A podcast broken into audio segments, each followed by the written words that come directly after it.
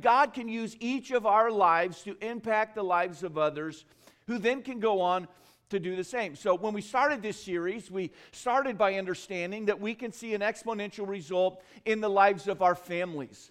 As we sow investments of love, as we invest in those relationships, we can see an exponential return. One of the reasons I got a little choked up is this girl singing right over here a moment ago. That was my girl, my daughter. And I thought, man, praise God. If all I get in life is a daughter like that, how blessed am I?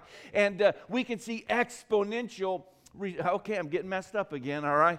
Just starting to get it back together. Uh, we can see great results even, even in our families. And, and last week we entered into a two week section. I warned you in advance that uh, we can see how our giving through God's church can do the same. And, and we said we were going to talk about two types of giving that we find mentioned in the Bible. Last week we talked about the tithe.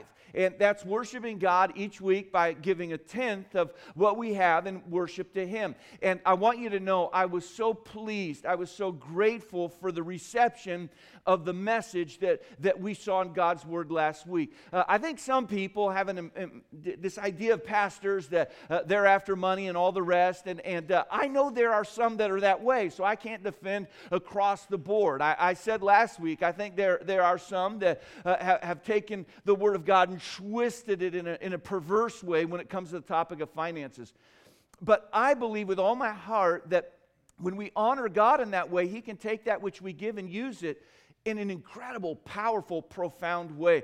And I was praying that God would use the message last week, and I want you to know I sensed an uncanny boldness in my spirit. I just decided I'm not going to tiptoe around this issue. We're going to deal with it head on. I'm going to do my best to share, uh, share it clearly. And I was just so overwhelmed and so grateful for the number of people in our church that said, Pastor, you told us it's not a great message if it doesn't ask something great of us. And I closed the sermon by inviting people to join in a tithe challenge. I said, let's be in for 10. 10% for 10 weeks. There was a portion of God's word that, that the Lord said, Prove me now. And so I said, Let's put God to the test. If you're not currently tithing, do it for 10 weeks and see what God does in your life because it was God that said, In for 10. And in your worship guide or in the seat back in front of you today are these uh, cards and uh, if you'd like to join us in that journey, really, this is the week we're getting it kicked off. And, and uh, as I said last week, if you want to put your name on the bottom of that card and turn the little portion in, just place in the offering, I have some things I'd like to send you that I think can be an encouragement to you. But we talked about the tithe last week. And today we're going to be talking about offerings offerings. Now, uh, offerings are, are those things, those those gifts that we bring above a tithe, and it can serve a variety of purposes. We've got 70 missionaries around the world that our church supports because a lot of you, like our family does, we, we give each week above our tithe and offerings so we can support missionaries. We've had offerings to help orphanages that have had needs, to help various projects. Uh, I was glad today as I walked over to see people parking on the new uh, parking area back here. That was the result of some people that said, let's give an offering uh, to meet that need. We've had offerings over the years for buildings and for different projects. And, and these are those, those gifts that we bring to God above, above our tithes. Now, most of you are aware that on a given Sunday we have multiple services. And uh, I'm thankful for that.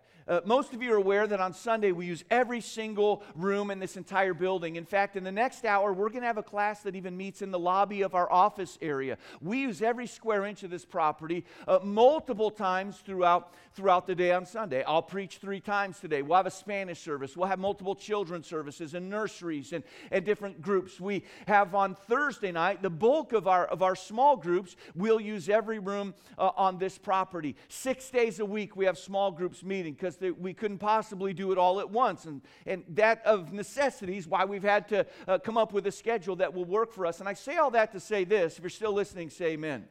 We've sought to do our very best to be good stewards of that which God has given us. And I don't mean this in a boastful way. I say this to the glory of God and to the thanks of people in our church. Uh, I've never been a part of a church that did more with less than our church has done with this property that we have. We fill it up uh, over and over, and I'm grateful for that. But how many of you would understand that the day is coming when we're probably going to have to get more space if we want to reach more people? That day's coming. And, and days like that are days that, that require offerings. And so uh, it's good to plan ahead and to think about what could happen. And these discussions are already being had, and I'm going to want your input on ideas that you guys will have. It's good to do that. And there will come a time we'll have to prepare building plans and things of this nature. But more than that today, with, without anything specific on my mind in that regard, I think it is imperative that we even just prepare our hearts. That we develop a heart that says, God, whatever it is that you need from me and will need from me, I want my heart to be all that it would be when it comes to this matter of giving in my life. Now, if you wanted to learn about the strategy of warfare, you might read the book, The Art of Warfare. If you wanted to know about leadership, you, you might want to read uh, The Art of Leadership by Max De Pree. And, and uh, maybe if you wanted to learn about finance, you could read Smith's work, The Wealth of Nations. But if you really wanted to understand what the heart of giving was all about, you would do very well to read Second Corinthians chapter 9. It's a passage where God inspired the Apostle Paul to teach us about the why and the what and the how when it comes to offerings. I want today to have a study that is instructive. But I also want this to be a day in which we don't just find instruction, but we find inspiration from the Word of God. That God would speak to us and then breathe into us so that we may live the life that He would have us to live. And uh, I believe we can be helped today. If you're able, I'd like to invite you to join me in standing as we read the word this morning. If you're glad you're at church, say amen. Man, I enjoyed the singing today. I don't know that it was any different than it ordinarily is, but sometimes we're a little different, right? And uh, it was great to hear all that today. Uh, Second Corinthians chapter 9, and uh, I'm going to begin reading in verse 1. The Bible says, For as touching the ministering to the saints, it is superfluous for me to write to you for I know the forwardness of your mind, for which I boast of you to them of Macedonia, that Achaia was ready a year ago, and your zeal hath provoked very many. Yet, I, uh, yet have I sent the brethren, lest our boasting of you should be in vain in this behalf, that as I said, you may be ready. Lest happily, if they of Macedonia come with me and find you unprepared, uh, we, that we, say not ye, should be ashamed in this same confident boasting. Therefore, I thought it necessary to exhort the brethren that they would go before unto you and make up beforehand your bounty, whereof ye had notice before, that the same might be ready as a matter of bounty and not as of covetousness. But this I say, he which soweth sparingly shall reap also sparingly, and he which soweth bountifully shall reap also bountifully. Every man according as he purposeth in his heart, so let him give, not grudgingly or of necessity, for God loveth a cheerful giver. And God is able to make all grace abound toward you, that ye always, having all sufficiency in all things, may abound to every good work. I'm going to read on, but I remember hearing a pastor I love hearing preach, uh, David Jeremiah, was preaching one time, and, and he got to verse 8, and, and he made the statement. He said, No other verse in the Bible has more superlatives than verse number 8. Just think of the emphasis there. God is able to make all grace abound towards you, that ye always, having all sufficiency in all things, may abound to every good work. Verse 9, as it is written, He hath dispersed abroad, He hath given to the poor, His righteousness remaineth forever. Now, he that ministereth seed to the sower, both minister bread for your food, and multiply your seed sown, and increase the fruits of your righteousness being enriched in everything to all bountifulness, which causeth through us thanksgiving to God. For the administration of this service not only supplieth the want of the saints, but is abundant also by many thanksgivings unto God. Whilst by the experiment of the ministration they glorify God for your professed subjection unto the gospel of Christ, and for your liberal distribution unto them and unto all men. Uh, uh, this is a great passage that teaches us of God's heart for this matter of giving. And, and there's a great statement found in here that we're going to really think about today. The Bible tells us of the Lord that He loves a cheerful giver. And uh, I want us to think on this this morning as we enter into to this passage of study. Our Father, I'm very grateful that you are a God of love and a God of purpose. And we echo the words of that song, How Can It Be? We, we don't always get it, we don't understand it completely, but we thank you for it and we rejoice in it. Help us this morning to have hearts that are open to receive your word, and we ask this prayer in Jesus' name. Amen. Thank you. you may be seated. One great joy in the Christian life that I've come to understand and appreciate is the recognition that in my life, I'm not running a race against your life. You're not running a race against anyone else's life. The Christian life really isn't a competition, one Christian against another Christian, seeing who can go the furthest and who can go the fastest. That's not the way it's to work at all. We're all running a race against the opportunities God has given us, which are unique to us, and the gifts that God has given to us, again, which are unique to us. In fact, the Bible makes it clear that we're not to seek to compare ourselves one to another. That's a very unhealthy way to live, to judge you, your, your life, evaluate your life on the basis of what you see in the lives of others. By the way, how many of you understand that what you see on Facebook about someone else is not always reality about what they're going through? So sometimes it's an unfair standard that we try to hold ourselves to. And, and the Bible says that's a poor way to live your life by just trying to compare yourself to others. In 2 Corinthians chapter 10, just a chapter over, the Apostle Paul wrote these words. He said, For we dare not make ourselves of the number or compare ourselves with some that commend themselves, but they measuring themselves by themselves and comparing themselves among themselves are not wise. The Bible says it's, it's not a wise way to live to try to compare ourselves among other people. However, the Bible also makes the point that we would do well to learn as many good lessons as we can that can be found in the lives of other people. Not for comparative purposes, but to notice a brother or sister in Christ who's excelling in an area and to be blessed by their testimony and let that be a lesson to us. I think of the writer of Hebrews in Hebrews 10 and verse 24 who said, And let us consider one another to provoke unto love and good works. And so when we come together, we have an opportunity to consider one another, to provoke to love and good works. But in the, in the process of time, we're considering one another. And when we consider, quite often what happens is we're stirred up by the testimony of others to want to do more for the Lord. And the Apostle Paul used a story here of the church in Corinth, the recipients of this letter, that he would encourage other people with. And in verse 2, the Bible says it this way. Paul said it this way in verse 2 I boast of you to them of Macedonia. Now, I want you to get this. Paul's writing a letter to this church in Corinth, and he said, I want you to know I'm telling your story to other people. Man, the churches in Macedonia, I'm telling them how God is working here in your testimony is useful in encouraging Christians in other places. Isn't it awesome to think that God can use one church family to encourage a church in a faraway other place? Now, I know, sure, as we're having services here, uh, there are missionaries having services around the world, and due to time change, some happened last night, about seven last night. Churches in Korea started having services, and on and on I could go.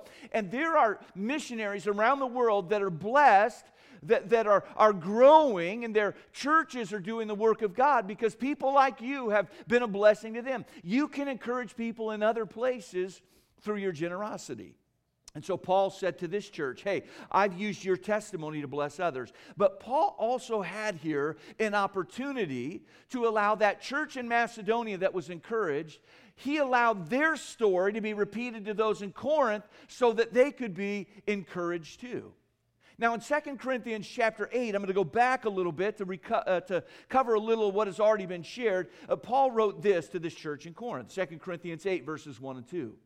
He said, Moreover, brethren, we do you to wit, or he's saying here, we want you to know of the grace of God bestowed on the churches of Macedonia, how that in a great trial of affliction, the abundance of their joy and their deep poverty abounded unto the riches of their liberality. So Paul's writing here, and in this case, Paul said uh, to the church in Corinth, Look, church in Corinth, you've been a blessing. But he said, here's an opportunity for you to learn something about generosity from this church in Macedonia. They're in a great trial of affliction, not an ordinary affliction, a great trial of affliction, but they're generous, they're liberal in their generosity for the Lord. And it's with this heart that Paul begins to share some guidelines, if you would, for givers. And he had no problem teaching Christians the value of generosity. In fact, the word that's used in our text is the word bounty. We find that in verse 5. And bounty, it, it means to be great in generosity. And Paul was saying to this church, hey, giving is to be a part of your life. And he was so bold as to say, and this is a time that requires giving. Paul felt it was his duty as a leader to teach Christians the importance of living an exponential life. Paul was not hesitant to teach this matter of generosity, and I too feel a responsibility to teach our church in this area of the Christian life so that we can make the most of our opportunities together. But Paul did not just tell this church to give. He loved them enough to teach them how does it all work? How does it come together? He shared with them the why and the what and the how of giving. And really, we find in this chapter of Scripture almost a textbook on the topic of generosity in the life of a Christian. So, with that in mind, let's get into this chapter. And we're going to begin by seeing, first of all, today, the purpose of giving. The purpose of giving. The purpose or the why was given in his introduction to this topic in verse 1, he referred to it this way as the ministering to the saints. Here's what Paul was saying Guys, there's a need. There's a need. And uh, uh, as he shared there was a need among the people of God, he wanted them to know that their generosity could meet that need. There was a very practical purpose for their offering. Now, now look up here. Here's Paul talking to a church. He said, There's some people that have a great need. And that gives us an opportunity through our generosity to meet their need. But there was an even deeper and more personal reason for their giving. Paul said it this way in verse 6. If you look there with me, please. Paul said, But this I say, he which soweth sparingly shall reap also sparingly, and he which soweth bountifully shall reap also bountifully. Paul here is sharing a powerful thought that is found throughout the Bible. It is the concept we refer to as the law of sowing and reaping. Let me share with you what the law of sowing and reaping means. The law of sowing and reaping means you reap what you sow. It means you reap more than you sow, and it means you reap after you sow. Now, uh, most of you don't live on a farm, but I think we'd understand sowing is planting, reaping is harvesting. And I want you to imagine a kernel of corn. Uh, you're not going to get a harvest, an exponential increase on that one kernel until you sow it. And you reap what you sow. You plant corn, you reap corn. And, and you sow more than you have sown. Uh, I, I looked this up today. I Googled it. It must be true. It was on the internet. I read the average ear of corn has about 800 kernels, on average 16 rows around. And so you can sow a single uh, grain of corn and, and, you'll reap more than one ear of corn, but just on one ear of corn, an, an 800 fold return. And so you reap what you sow and, and you reap more than you sow, but you reap after you sow. You, you have to know the joy of, of giving in faith before that exponential result comes along. And that's the word picture Paul is giving here. Paul said, as you give, you become a part of something that is much bigger th- than you can understand. He was saying it is exponential in its impact.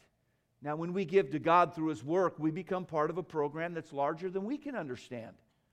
We enter into an eternal building program, and really, in reality, our giving to God through His work, it's not an expense, it is an investment. And that would be a massively bold statement for me to make today. But I didn't make that statement. Jesus Christ made that statement.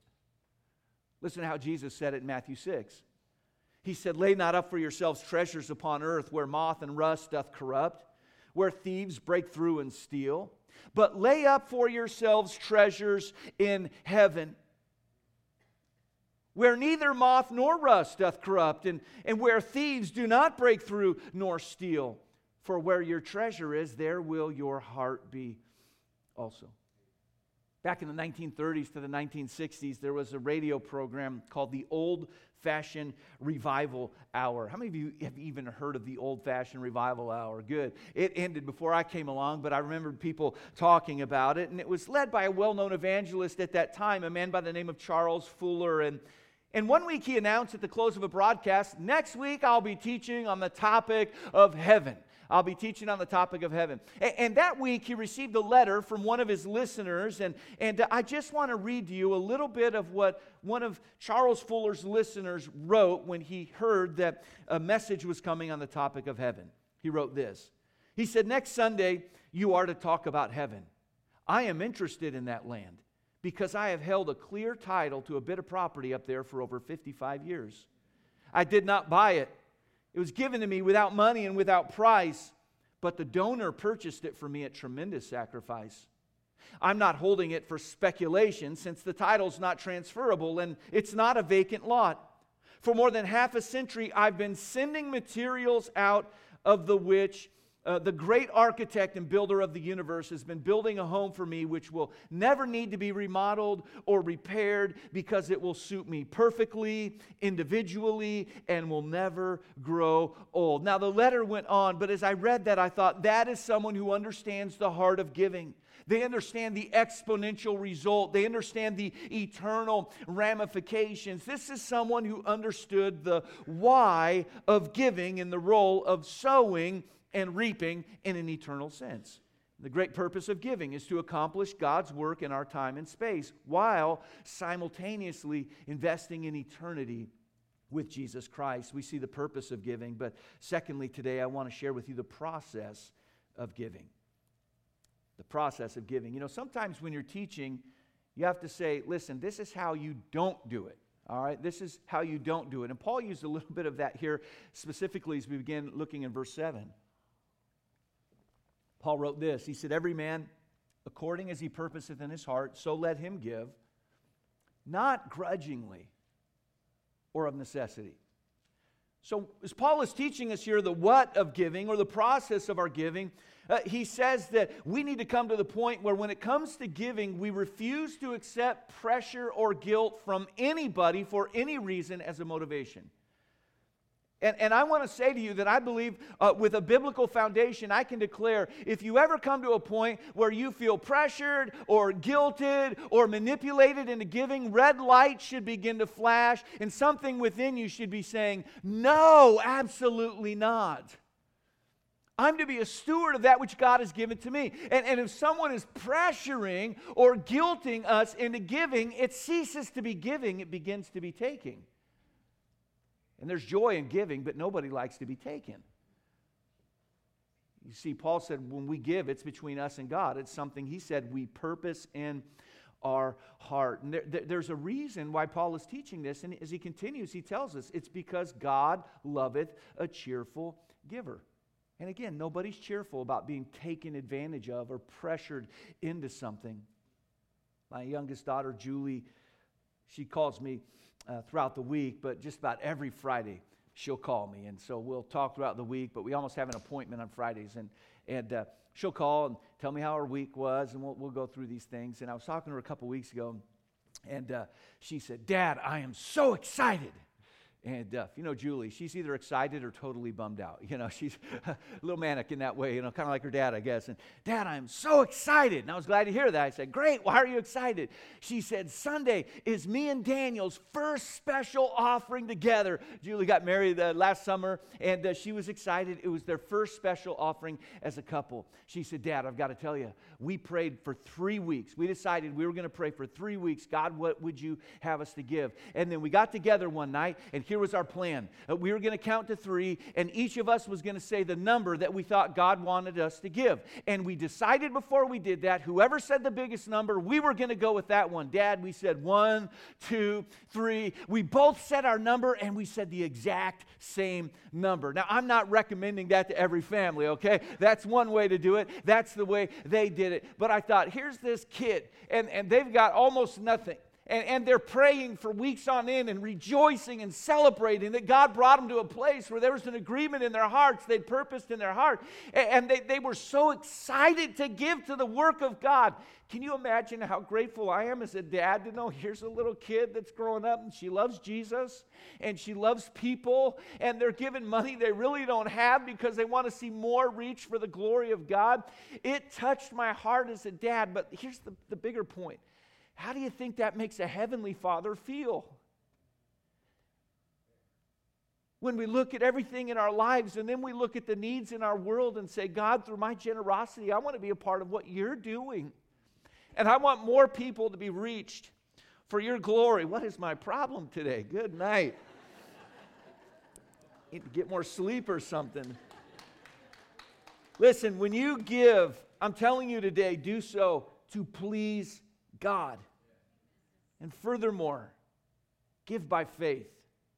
In verse 8, Paul said that our God is able to make all grace abound towards you, that ye always, having all sufficiency in all things, may abound to every good work. I'm telling you today that God can bless and honor and even provide for our giving, but that's just empty knowledge until you experience it yourselves. We have to have that heart that Paul talked about. I want a purpose in my heart to do what God would have me to do. And when it comes to the amount of our offering, Paul said, as uh, uh every man according as he purposeth in his heart, so let him give. Here's the idea when, when a need comes up, an opportunity presents itself, we go to God in prayer and say, God, according to your grace and according to your blessings in my life, do you want me to give? And what would you have me to give? It's life not lived like this, gripping all we have. It's life like this. And God, it's all yours anyhow. Do you want me to put some of this over there? What do you want me to do?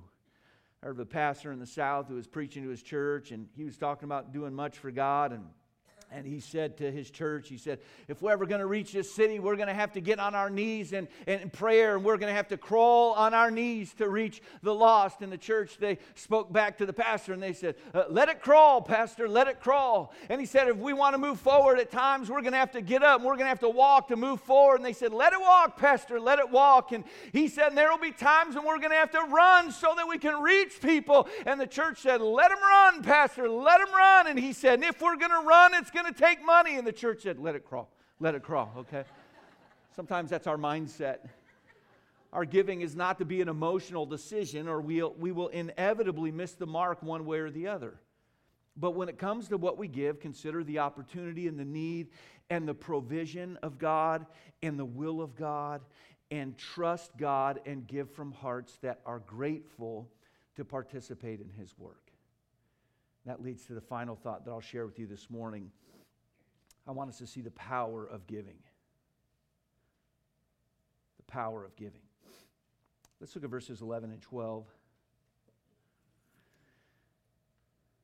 Paul says here, being enriched in everything to all bountifulness, which causeth through us thanksgiving to God. If you're blessed today, say amen. amen.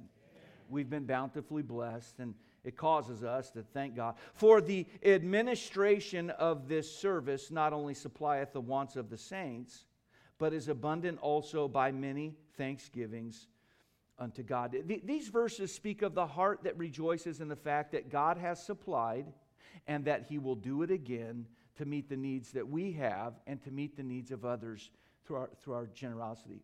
You see, the power of giving is found in the heart that is overflowing with gratitude for all that God has done. Grateful hearts are not greedy hearts. So, this is the foundation of it all. We're just saying, God, thank you for what you've done.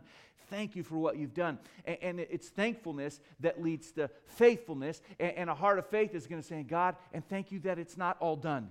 Thank you for what you've done, and thank you it's not all done, that there's, there's more to do.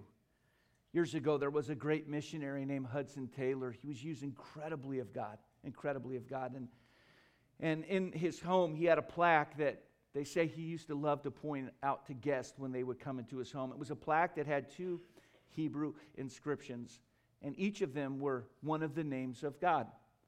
One of them was Ebenezer. And the other name was Jehovah Jireh. And he would point those names out, and those names have meanings. The name Ebenezer means this the Lord has helped us. The Lord has helped us. The, the name Jehovah Jireh means the Lord will provide. And in those two names, he explained to people uh, God's Ebenezer. He's helped, He's done it. He's provided. He's saved. He's liberated. He's broken chains. How can it be? I'm not sure, but He's the Ebenezer. I know what He has done, but He's also the Jehovah Jireh. There are needs that we're going to have in the future. And so I look forward in gratefulness, eh, or, or back in gratefulness, and I look forward in faith, saying the God that has done it, He's the God that will do it again. And this is the heart God looks for when it comes to an offering. He looks for the heart that honors Him for all He has done in the past, and a heart that looks to the future in faith, just knowing that his work is not yet done. And friends, there's power in an offering. There's power as we give an offering here, as we've seen, as we've developed various rooms and ministries. Uh, our giving can touch the lives of those that already come to Coastline. But we know it's bigger than that. Our giving can touch the lives of those who've not even yet met Jesus Christ as we prepare for them. But the greatest impact that comes in our giving is the impact that happens in our lives when we can come to the point where we understand all this stuff belongs to God. He has been so very good to me, and He's got much yet to do, and God can allow me to participate with Him in His work. Coastline, let me tell you something today. God's been really good to our church. God's been really good to our church. Now, when I speak of our beginning, I'm getting into the territory of ancient, ancient history. But let me tell you, I can go back about 20 years, and it was God that started our church. And over time, He has structured it, and in time, He has staffed it, and He has allowed us to see surges in the course of time. God has been so very good to us. I, I remember when God provided for our first property right next door. God was good then. We had to build it out, and He was good to us in that occasion. God provided for this property. And over the course of time, we had the initial project just to get us in. Then we created more space for the kids in the multi purpose area and, and, and all that's gone on here. God has been so good to us. That's good news. I'm glad to tell you today God, yes, He, he is Ebenezer. He has been good, but He's Jehovah Jireh. Uh, he will provide. And when I tell you all that God has done, we're going to have to turn the corner and understand that the exciting news is not just the history that God has allowed us to appreciate, it's the future that by faith we are seeing in the Lord. Listen, the more exciting news is that his work here, it's not done and we have a great future in front of us that will allow us to live out an exponential faith. And listen, I hear it all the time. Christians will say of a church, we're in a good spot, we got no pressure, everything's going good. Why would we ever want to move forward? It's so much work. We want to do that because that's the heart of God. Aren't you glad God's work didn't stop moving forward just before it got to you? And for those of us that know the Lord, we've got to realize there are others that have yet to hear, and it's our joy to see the need and see it as an opportunity and say, God, all I have is from you. I'm not the owner, I'm the manager. God, help me to understand your will so that I may agree with you in my heart and do that which you would have me to do. I've told our church how, as Coastline was being started, Lisa and I had the privilege of, of giving. As people began to come, I remember we took an offering that very first week. I, I remember uh, I didn't know what to do with the offering. I didn't think of that. Now, I don't see the money. I don't touch the money. We don't even have petty cash in our offices. I've yet to find any cash I considered petty. I think it's all a pretty big deal. Uh, listen, I, I, we have every kind of safety measure uh, in check you can possibly imagine. Uh, but I remember that first offering needed to be received. And uh, it was, there it is. I had to do something with it. So I took it and I had to take it to the bank. And, and uh, I realized that day that Lisa and I gave all of the offering except for $20. Okay? That's how it got started. But in the weeks to come, people be- began to believe in what God was doing and they began to give. Uh, listen, I'm saying that for some of you, your spiritual parents and grandparents in those early days, they gave tithes and they gave offerings to bless you when they had not even met you. It's wonderful. As our church was just getting off the ground, there were a few churches, other churches, that said to Lisa and I, We believe in who you are and what you're doing. And we know you stepped out in faith, and they knew that we'd given all that we had, but they said, We want to stand behind you. I'm telling you, there were other churches. I'm thinking of one in North Carolina, and one in Tennessee, and one in Georgia, and several in California that said, We want to send from our offerings, offerings to Coastline to help that church get started. It was, it was through giving. And what I'm saying today is this, Coastline if this church means anything to you, realize that this church is the result of those before us who gave offerings so that we could come into fruition. And there comes a time in the life of every Christian where we've got to grow to the point where we want to get in the long line of those who paved the way to provide the road that we're traveling on at this moment. As we prepare for our future, it's, it's good to see it as a, as a time for us to step forward. Now, there are tangible aspects to our giving. Giving requires finances, and giving often has a type of a project. And to use the analogy I've used today, sometimes it's a building project, but at its core, giving is a matter of trust, and the Lord loves a cheerful giver. And so today, I think it'd be great if we just ask God to mold our hearts after His so that we can be the people through whom He can work to advance His cause. Our Father, thank you for this great chapter. We, we, just, we just touched the surface, I know, God, but it's so powerful to see what you teach us about a life of generosity to you and your work.